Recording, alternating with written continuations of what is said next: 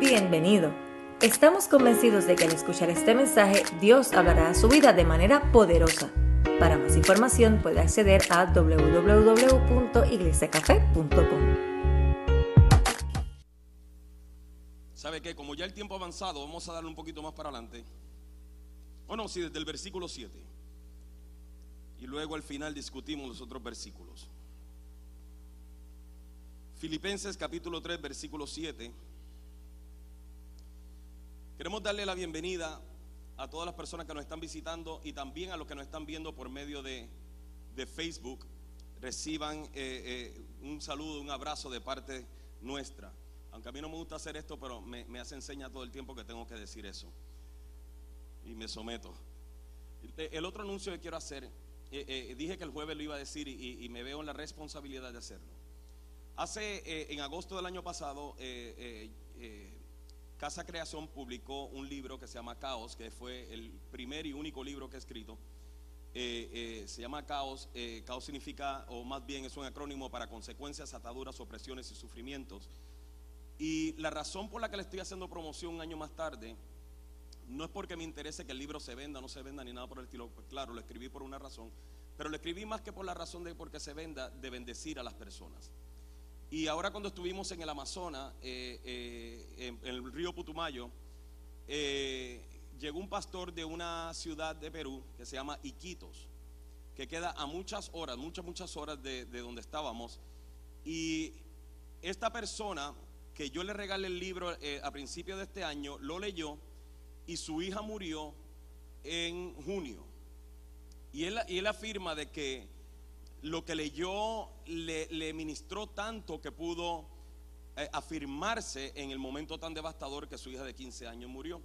Él le regaló este libro a un pastor en Iquitos, y ese pastor vino y dijo: tuve que venir porque quería conocerle, porque este libro nos ha ministrado. Él lo terminó de leer y se lo pasó a alguien más.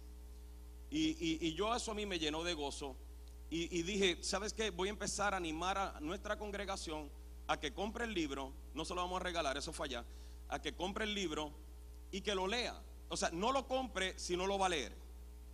Y si lo compra y lo va a leer y lo lee y se lo quiere regalar a alguien más, regálaselo a alguien más. Si le quiere sacar copias a las páginas y dársela a alguien, a mí lo que me interesa es que la información le llegue a la gente y le ministre a la gente. Amén. Así que quise hacer ese anuncio también porque me comprometí que lo iba a hacer acá.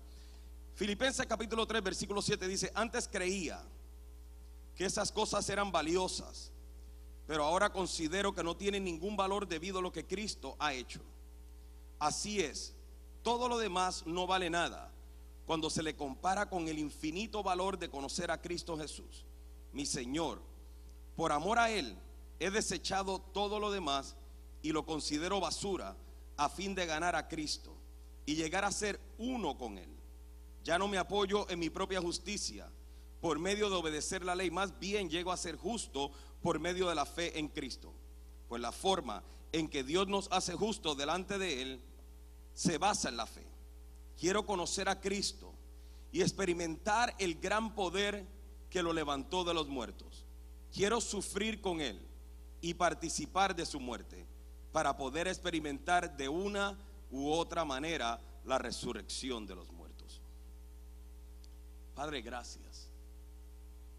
Gracias porque tú eres maravilloso y bueno, digno y fiel. Gracias por todos estos padres y padrinos que han hecho un compromiso de honrarte a ti, de vivir para ti, ser un ejemplo para cada uno de estos niños.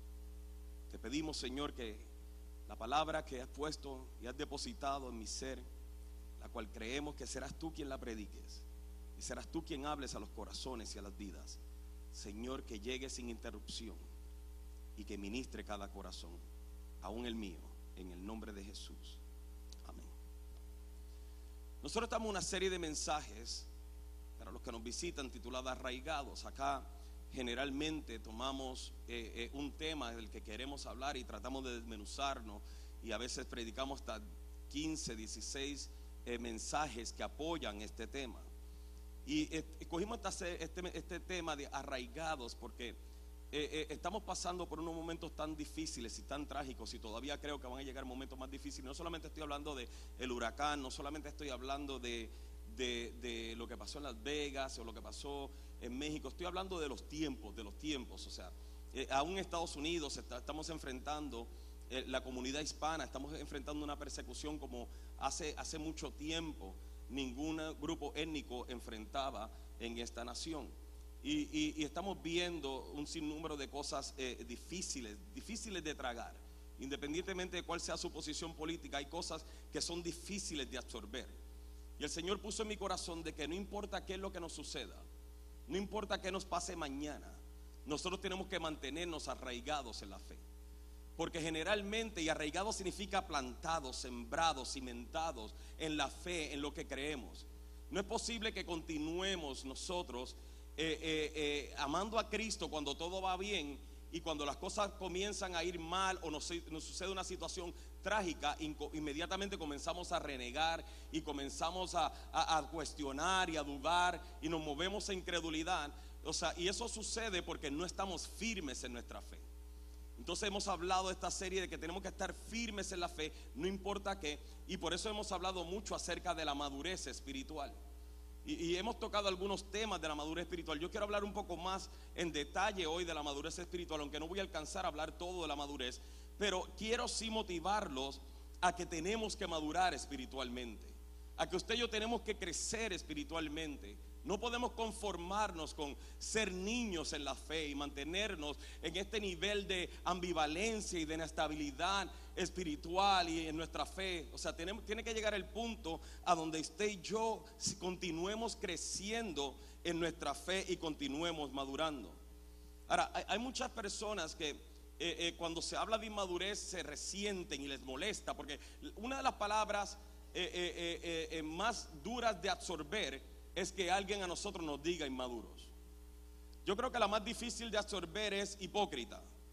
Esa es la más difícil de absorber, pero la segunda más difícil de absorber es inmaduro o inmadurez, o que piense, o que se asuma de que nos estamos moviendo en una actitud inmadura. Sin embargo, esto hay que hablarlo, porque el mantenerse en una inmadurez espiritual se puede convertir en una atadura. Porque todo lo que no te permite crecer al propósito de lo que Dios ha establecido es una atadura. Y el deseo de Dios es que todos alcancemos la madurez. Y una de las trampas del enemigo es llevarnos a resignarnos y a conformarnos en el nivel en que estamos. O sea, yo se lo voy a poner así de esta manera. Usted puede llevar 20 años en Cristo, 20 años yendo a la iglesia, 20 años sirviendo al Señor. Usted puede haberse graduado del mejor instituto bíblico, o sea, del mundo entero. Pero si usted no está avanzando, si usted no está creciendo, si usted no está tomando una decisión de cambiar las actitudes que le están deteniendo de avanzar, la verdad del caso es que usted está en un estatus de inmadurez. Y eso nos puede pasar a cualquier persona, nos puede pasar a un pastor, nos puede pasar a un apóstol, no importa quién usted sea. Usted y yo tenemos que continuar avanzando en la obra y en el lugar en donde Dios nos plantó.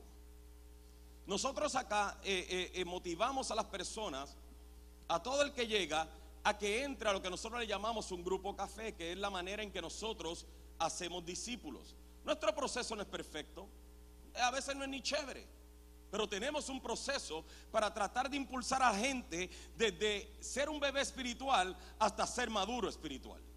Por lo menos nos preocupamos más que por los bombos y los platillos y todo lo demás, y cómo está el sistema de luces y el sistema de sonido. Nos preocupamos más por su vida. Lo que hacemos por medio de los grupos café no es venir y molestarlo y esto, lo otro. No, lo que queremos es que cada persona que llega acá, nosotros como iglesia, yo como pastor, estar tranquilo y consciente de que todo el mundo va avanzando en la fe y que vamos madurando. Porque una de las cosas que se ha convertido no en una preocupación, pero más bien en algo que me llena a mí, o sea, el corazón y cautiva mis pensamientos, es que cuando yo llegue al final de mi carrera, cuando yo llegue a mi último suspiro y yo esté rodeado, por si es que voy a estar rodeado de mis hijos en mi lecho de muerte, o con mis nietos, si es que llego allá, o con mis bisnietos, si es que Dios no tiene misericordia de mí, me lleva antes. Pero la verdad del caso, o sea, yo quiero que ellos digan: Él fue un hombre de Dios. O sea, yo quiero que ellos digan, yo quiero imitar, yo quiero que mis nietos digan, yo quiero imitar la fe de mi abuelo. Yo quiero que mi esposa, que me pueda criticar por cualquier cosa, que si dejo los zapatos tirados, que si no bajo la tapa, que si soy medio muri, que a veces me levanto por el otro lado de la cama y no quiero hablar con nadie. O sea, pero que nunca pueda decir, él no es un hombre de Dios. Que mi vida verdaderamente yo me esfuerce por reflejar a Cristo. Eso es madurez. Que yo llegue a la humildad de someterme a los procesos de Dios en mi vida y someterme a las autoridades que Dios ha puesto sobre mi vida para ser un verdadero hombre de Dios y un hombre maduro. Y Dios anhela que nosotros crezcamos en madurez, pero el enemigo siempre busca mantenernos en nuestra inmadurez, mantenernos acusando a todo el mundo, viendo que todo el mundo está en nuestra contra. Óigame, tiene que llegar un momento dado en que usted se pregunte, ¿de verdad todo el mundo está en mi contra o soy yo el que está mal? Tiene que llegar un momento dado en que usted se pregunte, esta es mi tercera iglesia, ¿de verdad todos los pastores están mal o soy yo el que está mal? Y tenemos que madurar. Y si está acá, no le estoy diciendo que se vaya, no estoy diciendo nada por el estilo, pero por favor, por lo menos crezca. No siga corriendo ante el primer problema y ante la primera situación. O no estoy de acuerdo, entonces me voy a entornar y aquí me voy a quedar. No, eso lo hacen los niños. Son los niños que tú le dices, vete a recoger tu cuarto. No quiero. Eso es una actitud de niños. Dios anhela que maduremos. Dios desea que maduremos y lo vamos a ver por qué dentro de un momento. Pero antes de eso, miremos cómo el apóstol Pablo confronta la inmadurez en 1 Corintios capítulo 3.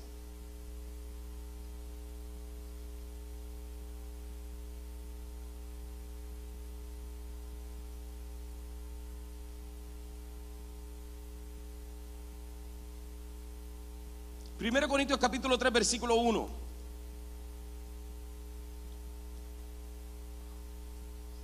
Él dice, amados hermanos, cuando estuve con ustedes no pude hablarles como lo haría con personas espirituales. Tuve que hablarles como si pertenecieran a este mundo o como si fueran niños en Cristo. Tuve que alimentarlos con leche, no con alimento sólido, porque no estaban preparados para algo más sustancioso. Y aún no están preparados, porque todavía están bajo el control de la naturaleza pecaminosa. Ahora fíjense lo que el apóstol Pablo está comparando, la niñez o la inmadurez espiritual con el mundo o con las actitudes mundanas. Porque cuando una persona por muchos años que lleva en el Señor, porque hay personas que llevan muchos años en el Señor y dicen, yo llevo muchos años en el Señor, pero cuando tus actitudes se comparan o son infantiles al igual que una persona del mundo, el apóstol Pablo está diciendo, te estás limitando de algo. Él le dice, yo quisiera hacer más por ustedes, Dios quiere hacer más en ustedes, pero no puede. ¿Pero con qué compara el apóstol Pablo la inmadurez? Él no le dice, no puedo hablarles así, no puedo darles lo que el Señor le ha dado o ha querido darles porque ustedes llevan poco tiempo en el Señor. Él no dice, es que ustedes no conocen mucho la Biblia y no conocen mucho de teología, por eso no puedo. Él habla de actitudes, de comportamientos. Nuestra inmadurez no se refleja por cuánta Biblia sabemos o no sabemos. Nuestra inmadurez se refleja por los comportamientos que desarrollamos en el proceso de Dios en nuestra vida. Ahí es que se refleja nuestra inmadurez. Tiene que ver con nuestro comportamiento, con nuestras actitudes, aún con nuestras decisiones. Yo le pregunto, ¿qué usted pensaría de un hombre de 25 años que se comporta como un niño, que arma berrinche? Imagínese un hombre de 25 años que se le diga, no entres por esta puerta. Yo quiero entrar por esa puerta, ¿por qué no me dejan? Eso es un berrinche de niños. Imagínese a este hombre en el trabajo diciendo, pues si no me gusta, me largo. Eso es un berrinche de niños. Inclusive muchas veces nuestra inmadurez es lo que nos ha traído problemas por toda nuestra vida. Porque al tú montar el berrinche, ¿sabes lo que es un berrinche? ¿Cierto? Una pataleta, una perreta. Son esas cosas que cuando los niños las forman, lo que se necesita son dos correazos. Yo sé que algunos padres están diciendo, correazos no, pastor, time out. Primero los correazos y después el time out. Por lo menos si era en mi casa. Pero son esas actitudes que viene y renunciaste al trabajo porque te enojaste, pero ahora tu familia está necesitando. ¿Por qué? Por una actitud inmadura. Y somos así en la calle, somos así en la iglesia y así aún somos con Dios. Y esto tiene que cambiar. Cuando un cristiano aún se comporta como el mundo, o como cuando seguimos arrastrando actitudes del mundo, o sea, esto es una seña de inmadurez. Y usted puede venir y decirme todo lo que usted quiera, es que estoy en un proceso. El problema es que hay personas que llevan 5 años en un proceso. O sea, si yo te lleva tantos años en un proceso, ya no es un proceso, ya es un estilo de vida. ¿Alguno de ustedes ha mirado últimamente las fotos de cuando ustedes eran jóvenes? ¿En serio? ¿Alguno de ustedes ha sacado ese álbum escondido que no quiere que nadie vea? El otro día mi hijo me mandó una foto que no se las voy a enseñar obviamente, y me mandó esa foto y me dijo: papi, quiero hacer una presentación, ¿puedo poner eso? Y yo le dije: si tú presentas esa foto yo te desheredo. No vuelves a entrar en mi casa. Y donde quiera que te agarre te doy una pela, aunque estés casado, no me importa. Pero hay fotos que cuando usted las mira usted dice: ¿qué rayos estaba yo pensando en ese momento? ¿Ustedes tienen de esas fotos? Debiéramos ser un día de fotos de esas, ¿no? O sea, y uno se pregunta, ¿qué estaba yo pensando? Yo tengo una foto que yo estoy con una camisa hasta acá abajo, con unos pantalones blancos, una camisa blanca y unos zapatos blancos. Parecía un mosquito dentro de un vaso de leche.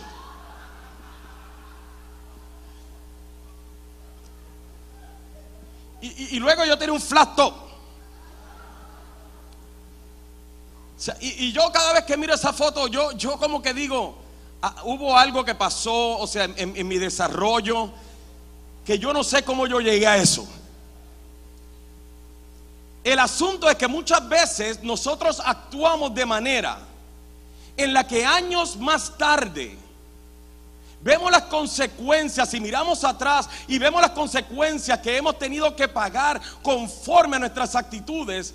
Pero el problema con la inmadurez y con las acciones y los comportamientos inmaduros es que hay veces que cometemos errores irreparables. Fue mi inmadurez lo que me llevó al adulterio antes de yo conocer a Cristo. Fue mi inmadurez lo que me llevó a abandonar a mi familia. Fue la inmadurez lo que nos mete en las drogas, porque la persona madura, que verdaderamente es madura, se pregunta: ¿para qué rayos quiero yo hacer eso? La inmadurez tiene muchas más consecuencias que las que nosotros nos imaginamos. Y cuando nuestra actitud inmadura es en contra del Señor o es con el Señor, tiene unas consecuencias aún más devastadoras. El mismo apóstol Pablo habla acerca de no la evolución sino el crecimiento que nosotros debiéramos tener. En 1 Corintios 13:11 él dice, no lo busque porque voy rápido. Dice: cuando yo era niño hablaba como niño, pensaba como niño y razonaba como niño, pero cuando crecí dejé atrás las cosas de niño. Él mismo habla acerca de que usted y yo no podemos continuar actuando, pensando, razonando como niño, sino que tenemos que avanzar en nuestro crecimiento. Nuestros comportamientos tienen que ser ya como maduros. Nuestras actitudes, nuestra forma de hablar. Hay veces que yo le digo a la gente, o sea, si tú quieres conocer verdaderamente cómo es una persona y lo que existe en el corazón de una persona, déjalo que hable. Cuando alguien te está hablando, aun cuando te está insultando, quédate callado, déjalo que hable. Porque si tú lo dejas que hable, tú vas a poder decidir si lo que te está diciendo es cierto o no. Y tú vas a poder determinar si te está hablando en madurez o inmadurez. Y cuando tú lo dejas que hable, tú conoces verdaderamente lo que está en su corazón. Entonces hay veces que usted puede saber cómo es una persona por cómo habla. Y yo quiero que usted entienda esto antes de seguir. Lo que te limita de avanzar en Cristo no es la gente. No es que tu esposo o tu esposa sirvan al Señor.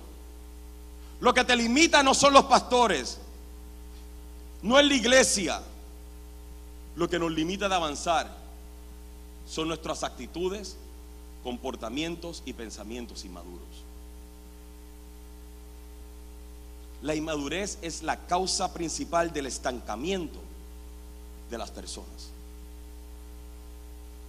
Ahora, hay personas que afirman que no tenemos que hacer nada para madurar, porque la madurez sucede por sí sola. Pero lo cierto es que mientras más yo leo la escritura, más yo difiero de eso. O sea, el hecho de que tú lleves mucho tiempo en el Señor no te hace maduro. Vaya conmigo a 2 de Pedro capítulo 2, capítulo 1, perdón, 2 de Pedro 1.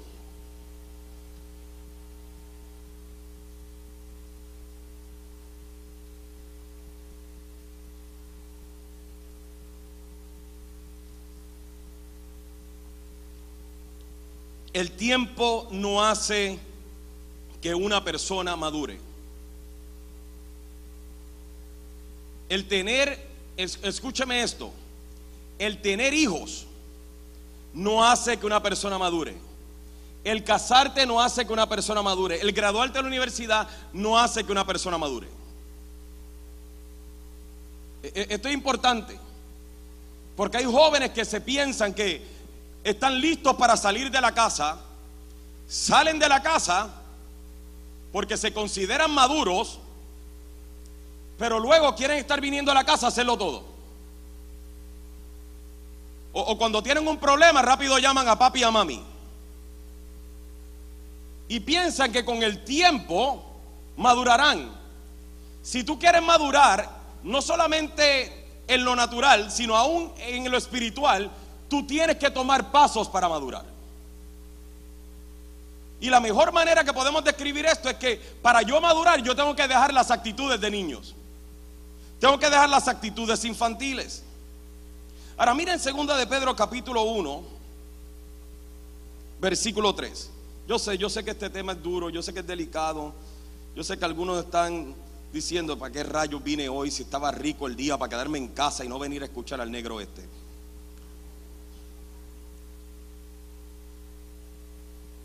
Mi deseo, mire, ¿puedo abrir mi corazón? Yo mismo me he tenido que confrontar con actitudes inmaduras. Y usted conoce a mi esposa, ¿no? Ella es excelente reflejando mis actitudes inmaduras. Ya se deleita en eso: papi, eso no está bien, compórtate. ¿Sí me entiendes? O sea, yo soy un niño, mire, yo soy un niño. Usted me ve aquí, pero yo soy un niño. Yo en mi casa yo soy un niño. Yo juego PlayStation. Yo le gano a mis hijos en PlayStation. O sea, yo soy un niño. A mí me gusta, o sea, y tengo muchas cosas que todavía tengo que cambiar. Todavía tengo actitudes inmaduras, tengo cosas que todavía tengo. Pero el hecho de que yo venga y sea pastor y reconozca mi inmadurez no significa que me voy a quedar así, sino que tengo que ser confrontado para cambiar. Yo no estoy apuntándole a ustedes, yo me estoy predicando también a mí. Mire, yo he tomado actitudes tan inmaduras que yo pienso una cosa de repente y luego Dios viene y me humilla, revelándome que aquello que yo pensaba estaba mal. Y Dios tiene que venir y me humilla y me quebranta. Y reconozco mi inmadurez. No se las voy a revelar a ustedes porque no quiero darles armas para que me acusen, pero las reconozco. 2 de Pedro capítulo 1, el versículo 3 dice, perdón, versículo 2 dice: que Dios les dé cada vez más gracia y paz a medida que crecen en el conocimiento de Dios y de Jesús nuestro Señor. Mediante, versículo 3, mediante su divino poder, Dios nos ha dado todo lo que necesitamos para llevar una vida de rectitud. Detengámonos ahí. El apóstol Pedro está hablando de crecer. Y lo primero que él dice es que ya Dios depositó dentro de nosotros, en cada uno de nosotros, todo lo que necesitamos para madurar, todo lo que necesitamos para crecer, porque la vida de un cristiano se refleja la madurez cuando vive una vida de rectitud. Y él dice, ya Dios por su divino poder, ya él depositó dentro de ustedes todo lo que necesitan para crecer y llevar una vida de rectitud. Luego él continúa diciendo, todo esto lo recibimos al llegar a conocer a aquel que nos llamó por medio de su maravillosa gloria y excelencia. Y debido a su gloria y excelencia, nos ha dado grandes y preciosas promesas. Estas promesas hacen posible que ustedes participen de la naturaleza divina y escapen de la corrupción del mundo causada por los deseos humanos. Ahora, mire lo que él dice en el versículo 5. En vista de todo esto, esfuércense al máximo. Digan conmigo, esfuércense. Ahora dígalo como si no hiciera frío afuera. Esfuércense al máximo. Es más, dile a la persona que está a tu lado, esfuérzate. Dile, esfuérzate al máximo. Yo sé que algunas esposas dijeron, esfuérzate al máximo y lávame el carro. Esfuérzate al... No es eso. Pero fíjense que le dice, ya Dios lo depositó en ustedes. Dios le dio toda la habilidad, toda la capacidad, ya lo depositó dentro de ustedes por medio del Espíritu Santo, pero no dice, ahora deja que el tiempo pase para ver y ojalá que cambies. Sino que él dice, ya Dios lo depositó dentro de ustedes, así que esfuércense al máximo por responder a las promesas de Dios. En otras palabras, nos toca a nosotros decidir si anhelamos madurar o si queremos quedarnos estancados. Luego el apóstol Pedro no termina ahí, el versículo 5 al 7, ahora lo voy a leer completo porque esto es importante, dice, en vista de todo eso, esfuércense al máximo por responder a las promesas de Dios, complementando su fe con abundante provisión de excelencia moral. La excelencia moral con conocimiento, el conocimiento con control propio, el control propio con perseverancia, la perseverancia con sumisión a Dios, la sumisión a Dios con afecto fraternal, el afecto fraternal con amor a todos. Él ahora habla de 7 características que se deben reflejar en una persona madura. Él menciona acá 7 características que usted y yo debiéramos estarnos esforzando al máximo porque se refleje en nosotros. Y él comienza y dice que se debe notar en nosotros excelencia moral, conocimiento de Dios, control propio, perseverancia, sumisión a Dios, afecto fraternal y amor por todos.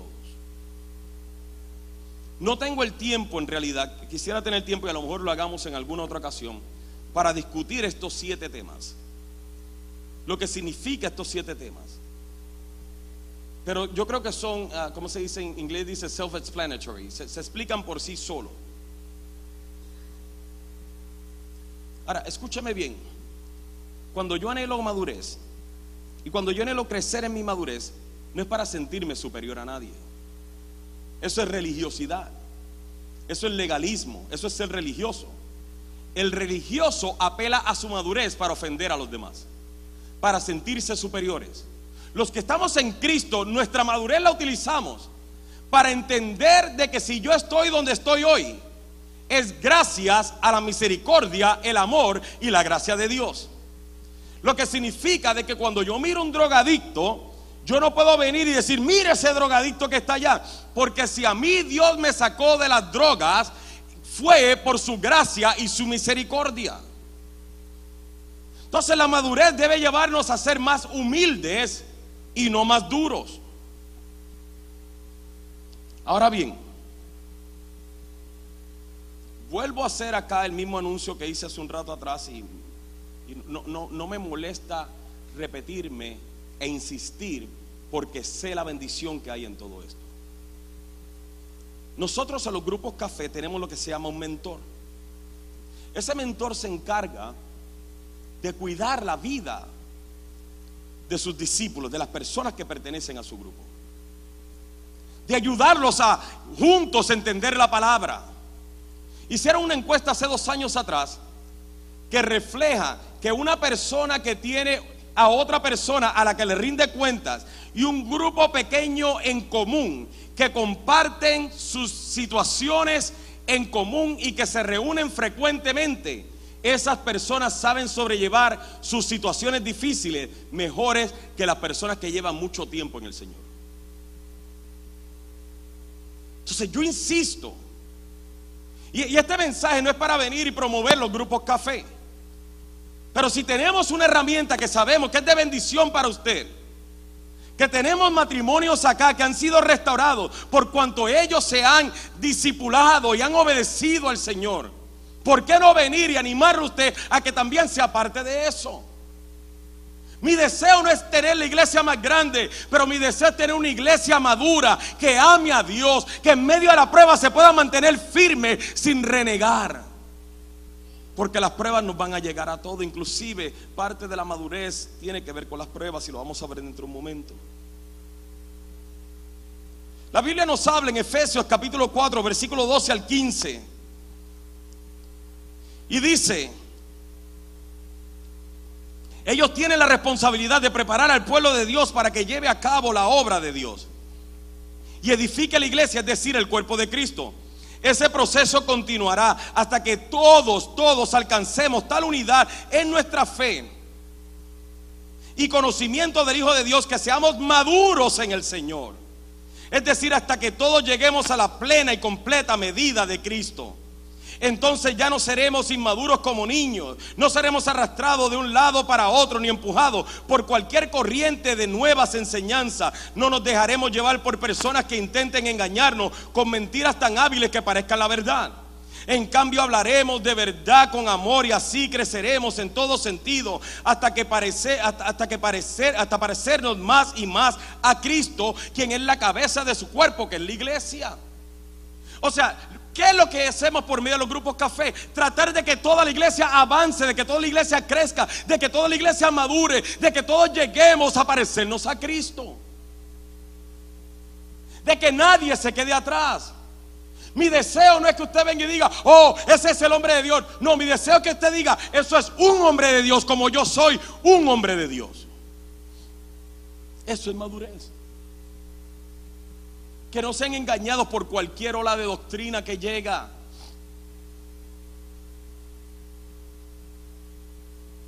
Yo recuerdo una persona que vino y me dijo: pastor, yo lucho con los diezmos, a mí no me gusta diezmar. Y yo: ¿qué quieres que diga? Yo no te voy a obligar a hacer lo que supone que haga. Y me dice: mira, yo lo que hago, pastor, es que yo reúno todo mi dinero. Y cuando yo reúno mi dinero, hay veces que mando $1000 a Benny Hinn. Hay veces, para aquel tiempo estaba Rod Parsley, ya casi no se escucha Rod Parsley. Y me dice: o le mando el dinero a Rod Parsley. Y yo con ganas de decirle: pues ¿por qué no vas y te congregas con Rod Parsley? Pero como maduro, no lo hice.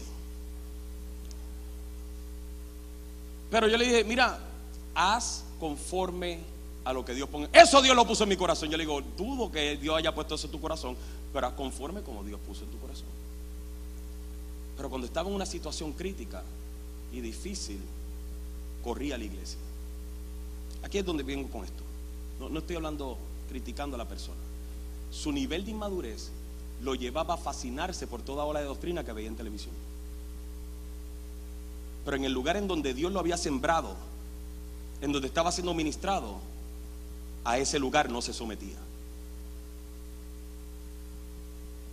Eso es como su hijo decirle: papi, compré un regalo para el vecino,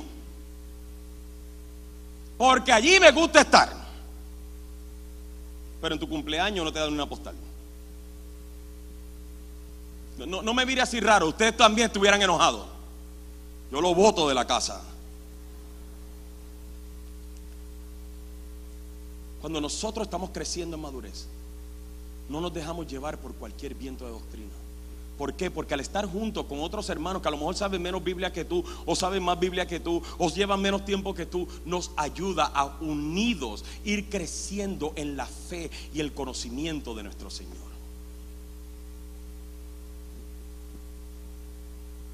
El tener una persona a que le rindamos cuenta es importante, pero lo más importante, y présteme mucha atención, sin descartar el rendir cuentas, lo más importante para nosotros crecer en madurez es desarrollar una vida íntima con Dios. Usted no puede madurar sin tener intimidad con Dios. Y digo intimidad por medio de la oración y leer la Biblia. No digo intimidad por ir a la iglesia y decir yo amo al Señor, yo le canto al Señor. No, por sacar un tiempo diario y continuo de buscar a Dios en oración y leer las Escrituras. Escúcheme, amado, escúcheme, líderes, ministros de café, mentores. Tenemos que leer la Biblia. Usted no puede decir que usted cree en esto si no la lee. Tenemos que tener relación con la palabra. En 2 Timoteo 3 nos dice, versículo 16 y 17 dice: toda la escritura es inspirada por Dios y es útil para enseñarnos lo que es verdad y para hacernos ver lo que está mal en nuestra vida. Nos corrige cuando estamos equivocados y nos enseña a hacer lo correcto. Dios la usa para preparar y capacitar a su pueblo para que haga toda buena obra. Ahora vamos a quitar un mito de la mesa. Vamos a quitar un mito de la mesa. Esto no dice que cuando tú tienes un problema, ahora tú dices, déjame ver qué me habla Dios. ¡Pum! Ahí está. Esto dice que mientras más tú vas leyendo la escritura y la vas estudiando diariamente, y no te estoy diciendo léete 5 capítulos. Es más, yo siempre le digo a la gente, no lean más de 2 capítulos diarios.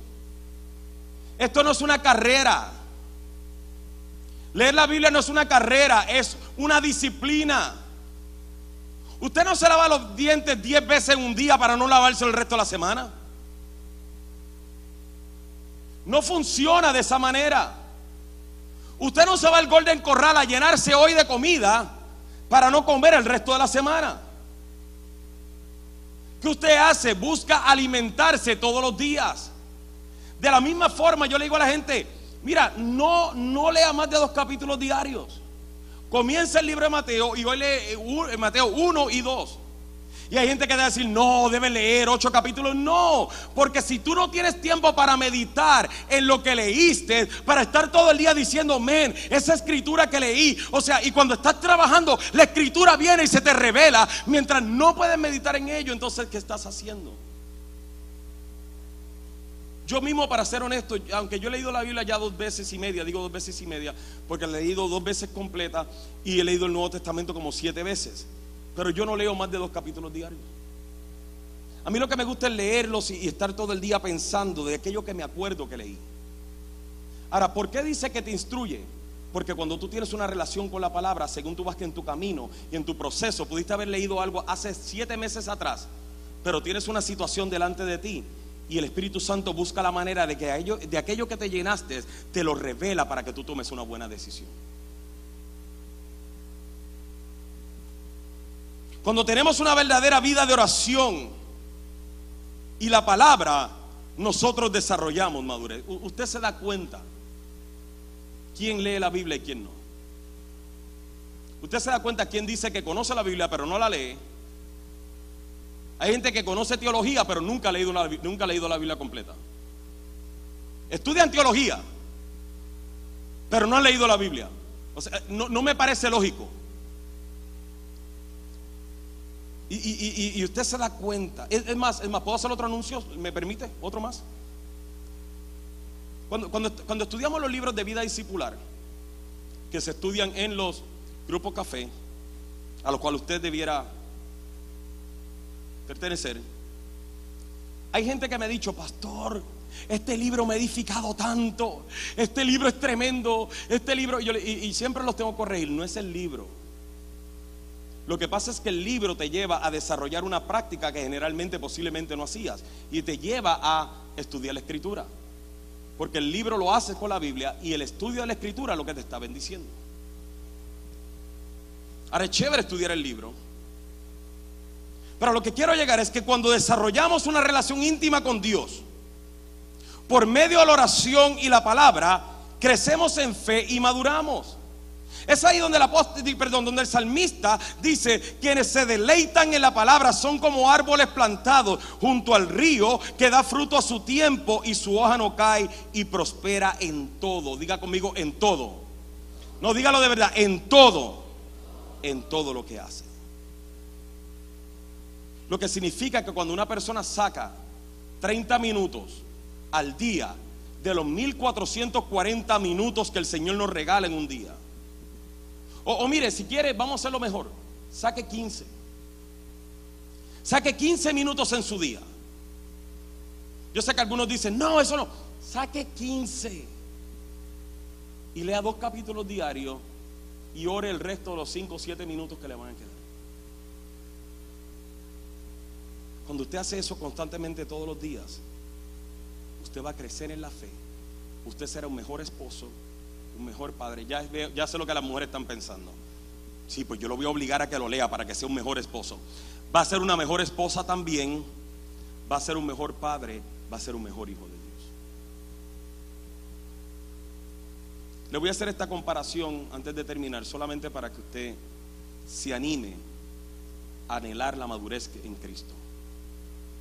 La Biblia nos habla de 2 hombres que fueron contemporáneos en su tiempo, de Saúl y David. Uno se movió en inmadurez y otro, a pesar de ser joven, fue muy maduro. Por eso es que la madurez no tiene que ver nada con los años que tú llevas en el Señor. Quería elaborar más sobre esto, pero no tengo el tiempo, así que voy a darle rápido a esto. Saúl reflejó su inmadurez por ser un hombre inseguro. Porque en 1 Samuel capítulo 10, si usted está tomando nota, lo puede leer en su casa. Cuando ahora Dios permitió que se ungiera a Saúl como rey, él se escondió por su inseguridad, lo cual entonces provocó que la gente no lo respetara. La inmadurez limita el que nosotros seamos respetados por la gente que amamos. Número 2, Saúl dependía de la opinión de la gente. En 1 Samuel capítulo 15, cuando ahora Dios le dice que mate a todos los amalecitas, y él decide que mate todos los animales, y él decide quedarse con lo mejor y decide perdonarle la vida al rey, ¿qué es lo que Saúl dice? Él dice, es que escuché a la gente y ellos me convencieron de que lo hiciera de esta manera. Una de las señales de inmadurez espiritual es que las personas buscan agradar a todo el mundo. Buscan el favor de la gente, el reconocimiento de la gente. Quieren estar bien con todo el mundo. No se atreven a decir la verdad por estar bien con la gente. Hay veces que la gente viene, yo me frustro, la verdad. Viene y dice, es que fulanito dijo esto. Y lo primero que le digo, ¿y tú qué dijiste? No, yo no dije nada. Pues entonces no me digas. Porque no a mí que me lo tienes que decir, es a fulanito. Dios te puso en una posición y una oportunidad para decirle una verdad a una persona que puede ayudarlo a desarrollar su vida. Pero tú preferiste la inmadurez de mantenerte callado y no decirle la verdad por tal de no quedar mal con fulanito y no me saque de Facebook. Escúcheme. Usted nunca va a complacer a todo el mundo. Nunca lo va a hacer. Número 3, Saúl se turbó en el momento de la prueba. En 1 Samuel capítulo 17, cuando ahora sale Goliat y desafía al pueblo de Israel, Saúl, siendo el rey, se escondió. Nos dice el versículo 11, cuando Saúl y los israelitas lo escucharon, quedaron aterrados y profundamente turbados. Muchas veces los peligros de la inmadurez espiritual es que en los momentos de prueba nos turbamos y renegamos contra Dios. Número 4, la inseguridad de Saúl lo llenó de celos. Y el cristiano inmaduro es inseguro. Y su inseguridad muchas veces lo lleva a causarle daño a los demás. Cuando usted ve una persona, y esto te lo digo para que se lo apliques a alguien más o te lo apliques para ti. Cuando una persona está hablando de ti y te está criticando y te está juzgando, te está criticando y juzgando primeramente porque no te conoce de verdad. Número 2, porque no sabe las luchas y las batallas que tú mismo estás luchando y llevando dentro de ti. Pero número 3, y la más importante, es su propia inseguridad. Su propia inseguridad es la que lo lleva a hablar de ti. Ahora, tampoco lo mire desde el otro lado, donde hay personas que dicen: es que todo el mundo en la iglesia habla de mí. Aquí no todo el mundo te conoce, para empezar. Y lo segundo es que las personas están tan ocupadas con sus propios problemas para estar pensando en los tuyos y en tus cosas. Así que quítese esa idea de la cabeza. Ahora, hablemos ahora de madurez. Hablemos cómo David reflejó su madurez. David amó y alabó a Dios en lo secreto. David tenía tal intimidad con Dios, tal amor por Dios, tal relación con Dios, que el mismo Dios lo llamó, que él era un hombre conforme a su corazón.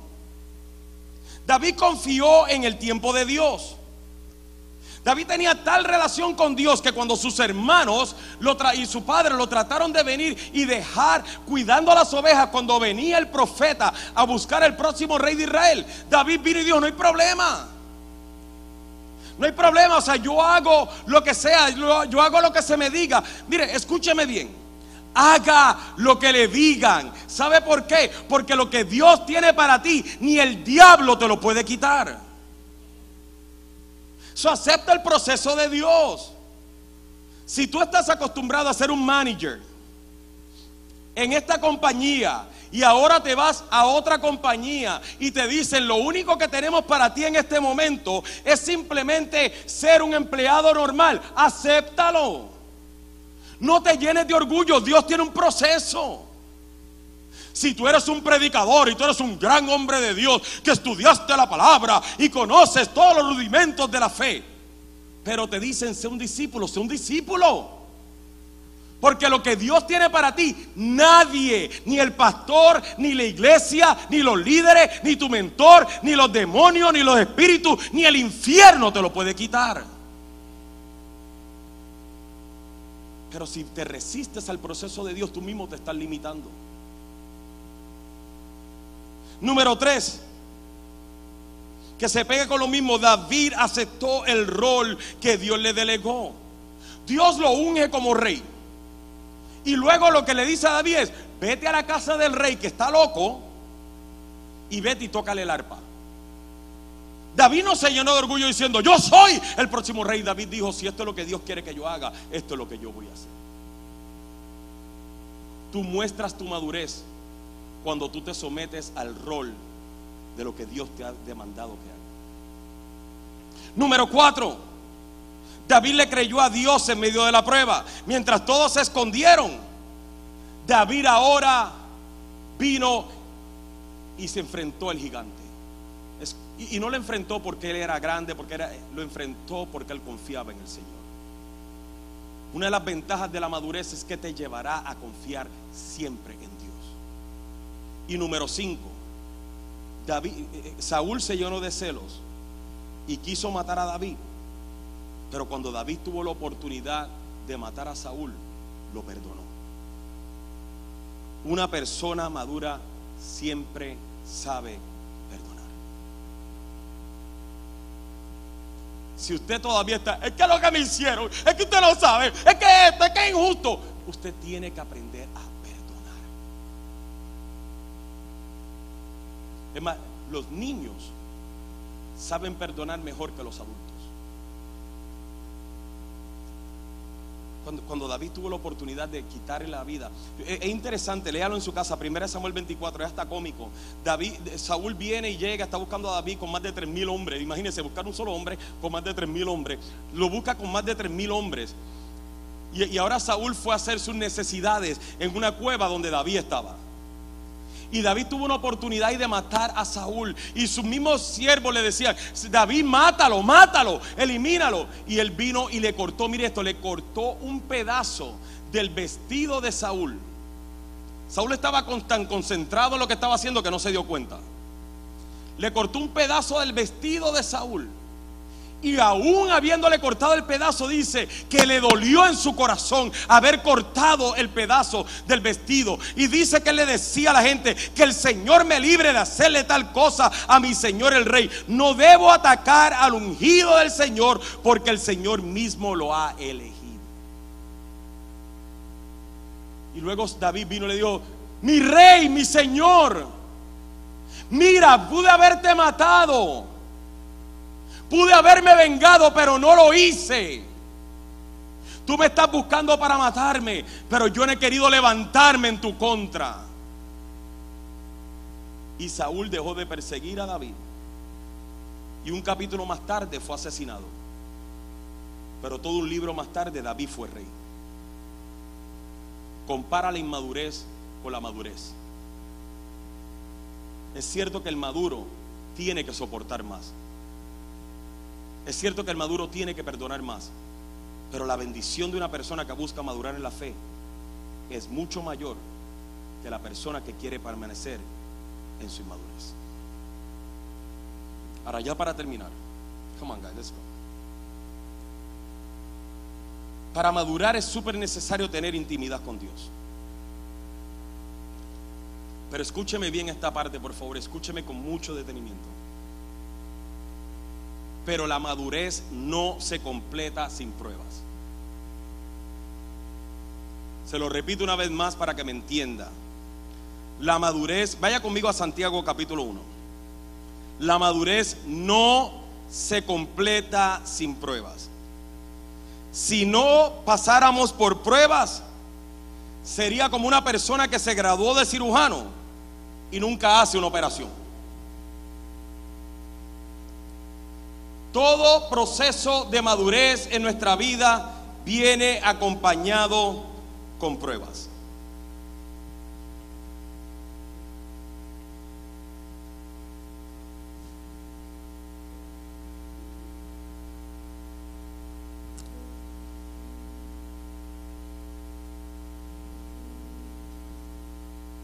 Santiago capítulo 1, mire esto.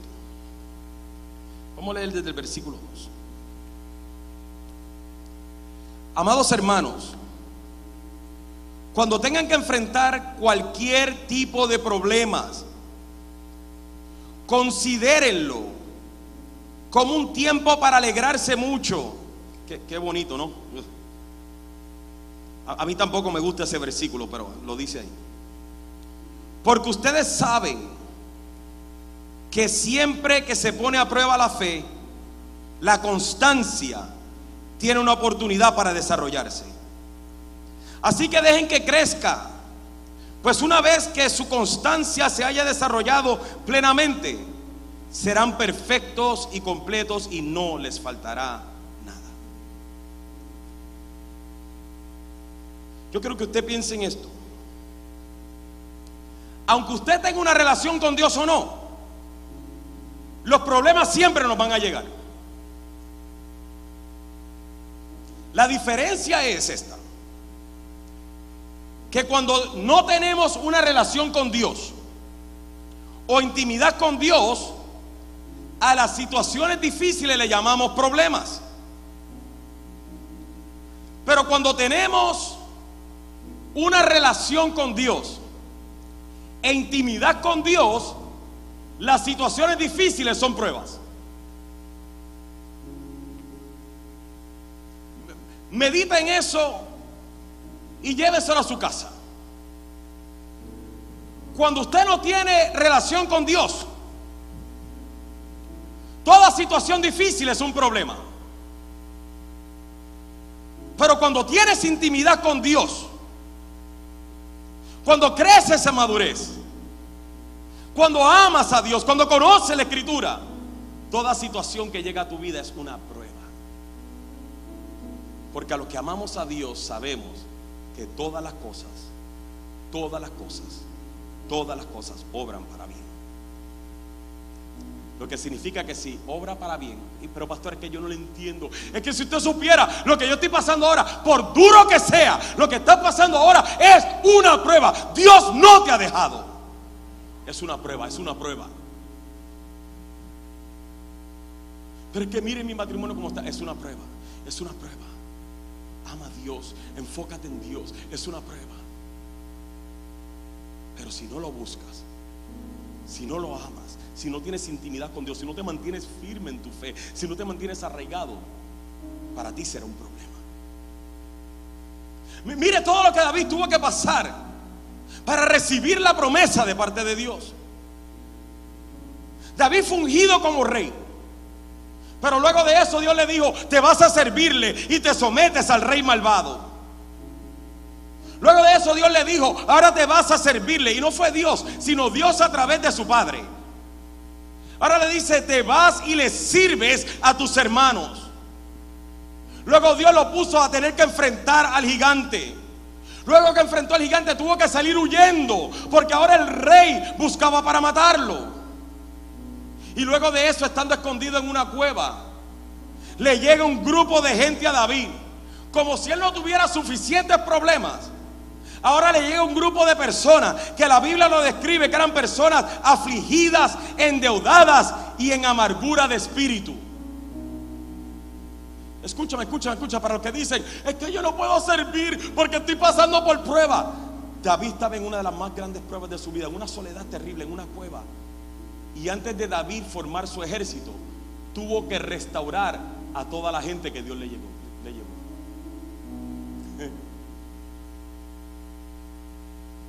Tuvo que invertirle a ellos.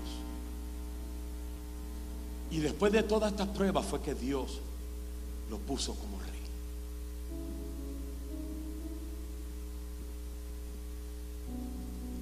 Me pregunto yo si será posible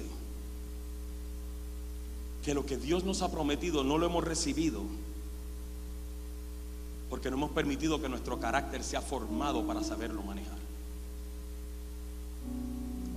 ¿Cuántos de ustedes, si su niño de 14 años le dice: papi, quiero que un día me regales el carro? Y como usted sabe que ya el carro está viejo, usted no lo quiere y se quiere comprar uno nuevo, usted le dice: sí, mi hijo, el carro es tuyo. Y aunque se comprara un carro nuevo, usted deja el carro en el garaje y deja las llaves y dice: este carro es de mi hijo. Pero usted no permite que él lo maneje. ¿Por qué? Porque no tiene la capacidad, el entrenamiento, la madurez para manejar el carro. Sino que usted hace, espera que él saque su licencia, que esté preparado, que enseñe que es responsable, para él poder entonces manejar un carro. Porque si lo hace antes de tiempo, es una catástrofe. De la misma manera Dios tiene que hacer con nosotros. Porque si Dios te entrega lo que tú le estás pidiendo sin formar tu carácter, entonces se convierte en una catástrofe. Como lo he dicho antes, te lo digo ahora: el renegar no te ayuda, el pelear no te ayuda. Si tú quieres recibir de Dios lo prometido, mejor es decirle: Señor, me rindo, haz conmigo lo que tú quieras. Tenemos que madurar.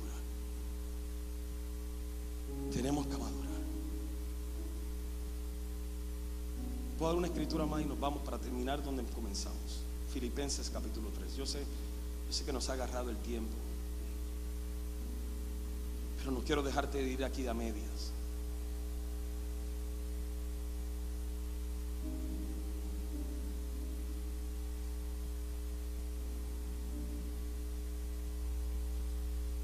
Las pruebas son parte del propósito de Dios.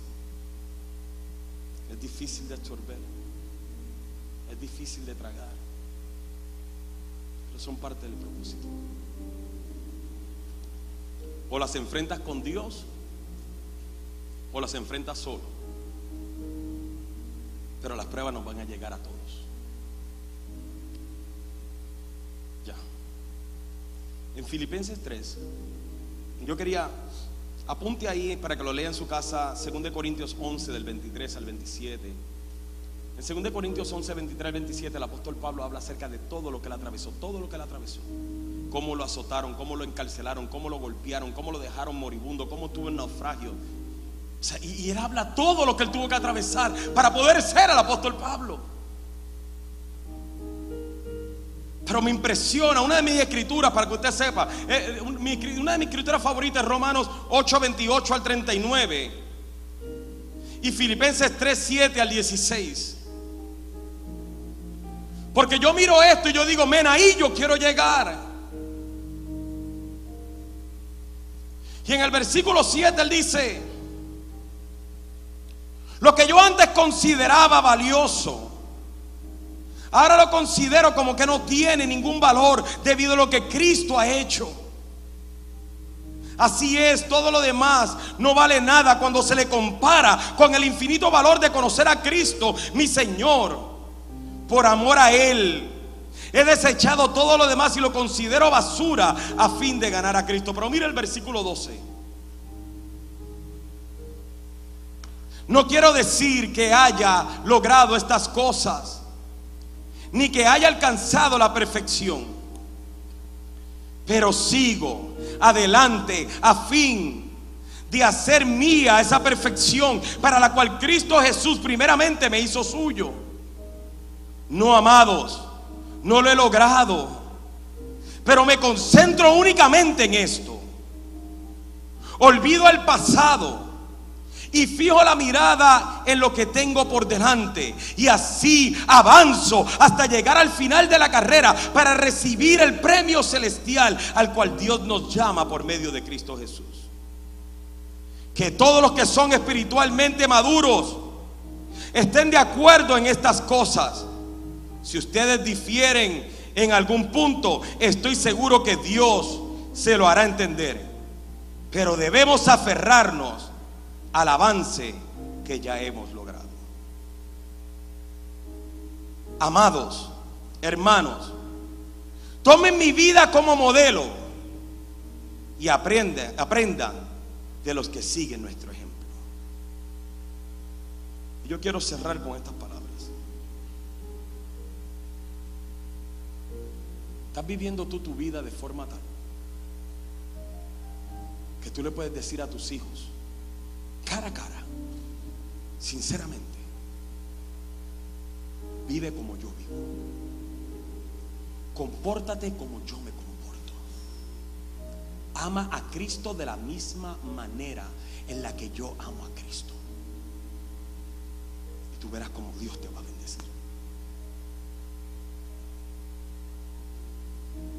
¿Puede usted hacer eso? Porque si no lo podemos hacer, tenemos mucho que crecer. Yo quiero llegar ahí. No he llegado. Yo he llegado donde le puedo decir a mis hijos algunas de las cosas que me ves haciendo, pero no he llegado ahí, pero tengo que llegar. Porque el mejor legado que yo le voy a dejar a mis hijos, el mejor legado que le voy a dejar a mis nietos, no es una herencia. O qué bueno fuera una herencia acompañada de un buen ejemplo. Yo quiero vivir por ejemplo. Yo quiero ser un ejemplo. Y yo quiero que usted, Iglesia Café, crezca para ser un ejemplo. Que las personas que te rodeen vean en ti un ejemplo a seguir. Así como ha sido de bendición para ti, te exhortamos a que puedas bendecir la vida de otro. Recuerda, existimos para ser discípulos y hacemos discípulos para hacer la diferencia. Si deseas saber más acerca de Iglesia Café o dar alguna donación, puedes hacerlo a través de nuestra página de internet a www.iglesiacafé.com.